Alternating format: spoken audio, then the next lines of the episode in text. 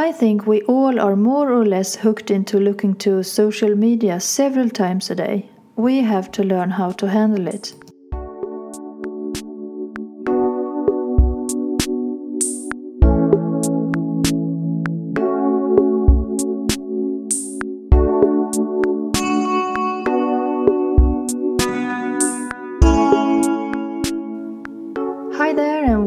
To my podcast Design the Simple Life and my second episode. I'm so happy you found me, and I hope I can give you some inspiration to simplify your own life.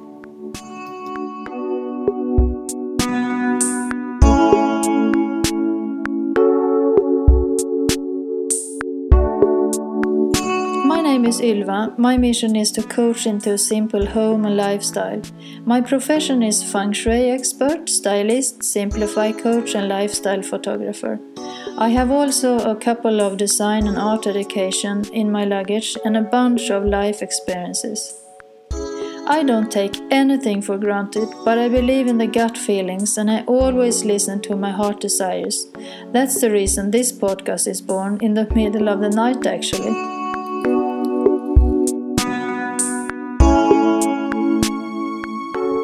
One of them who looking into your phone the first thing you do when you wake up in the morning? It might have happened something interesting. I know, but it's so silly. Most people are sleeping in the nights and nothing has happened, or at least very little. I think if we're trying to change our mobile habits, we get a healthier way of living. I'm sure about that. If we decide to look at the phone the first time, for example, 11 o'clock in the morning, it would be much better. And also decide how many times per day you look at social media. It's so much talking about how our brains been affected of social media and I think we have to find back to the real life again and also learn our kids how to use social media. I have experiences of working as a school teacher for a long time and I have seen the effect so many times. There are so many tired children in school because of nights playing and computer using and it couldn't be healthy. My rule is to stop looking at electronic items as computer phones around 8 o'clock in the evening and then reduce the artificial lights.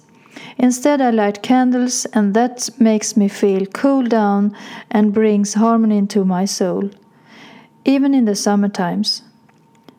That's my rule, but I can't manage every day.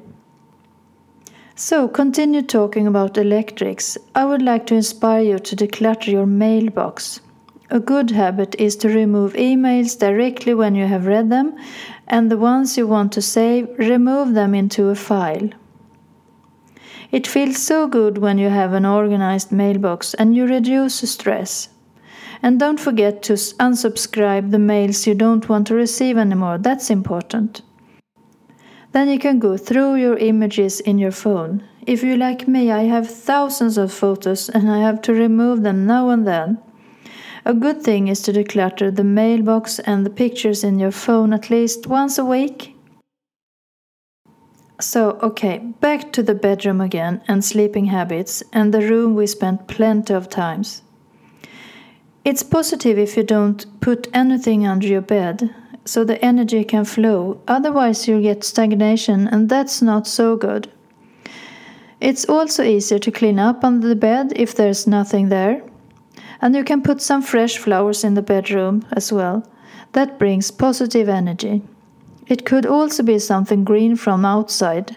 It's, it could be something simple. Every plant comes with fresh energy, but remember to change water every day to remain the positive energy. Stagnated water don't smell good and looks not fresh. I believe you have experiences of yellow water. And to bring calmness into the bedroom where you sleep, use natural colors for bringing calmness. Don't go for strong colors like red or orange. And green is also a positive color for bedrooms. To live a simple and happy life, we have to have a goal and a purpose, so that will be a meaning into your life. If you have a goal with a destination, your life will be more interesting and fun. And let your goal plan take the time you need. Don't force and take it slow. Nowadays, I write everything in a bullet journal. It's fantastic to have just one book including your calendar and all things you use to write down. So simplistic and fun, and it could also be very artistic. I always set up my bullet journal in the end of the year. And if you feel attracted to simplify your life, my suggestion is to buy a bullet journal and remove all other writing books. Then you have all things at one place. I really like that. And if you would like to have some inspirations, go to YouTube and you will find several videos about bullet journal.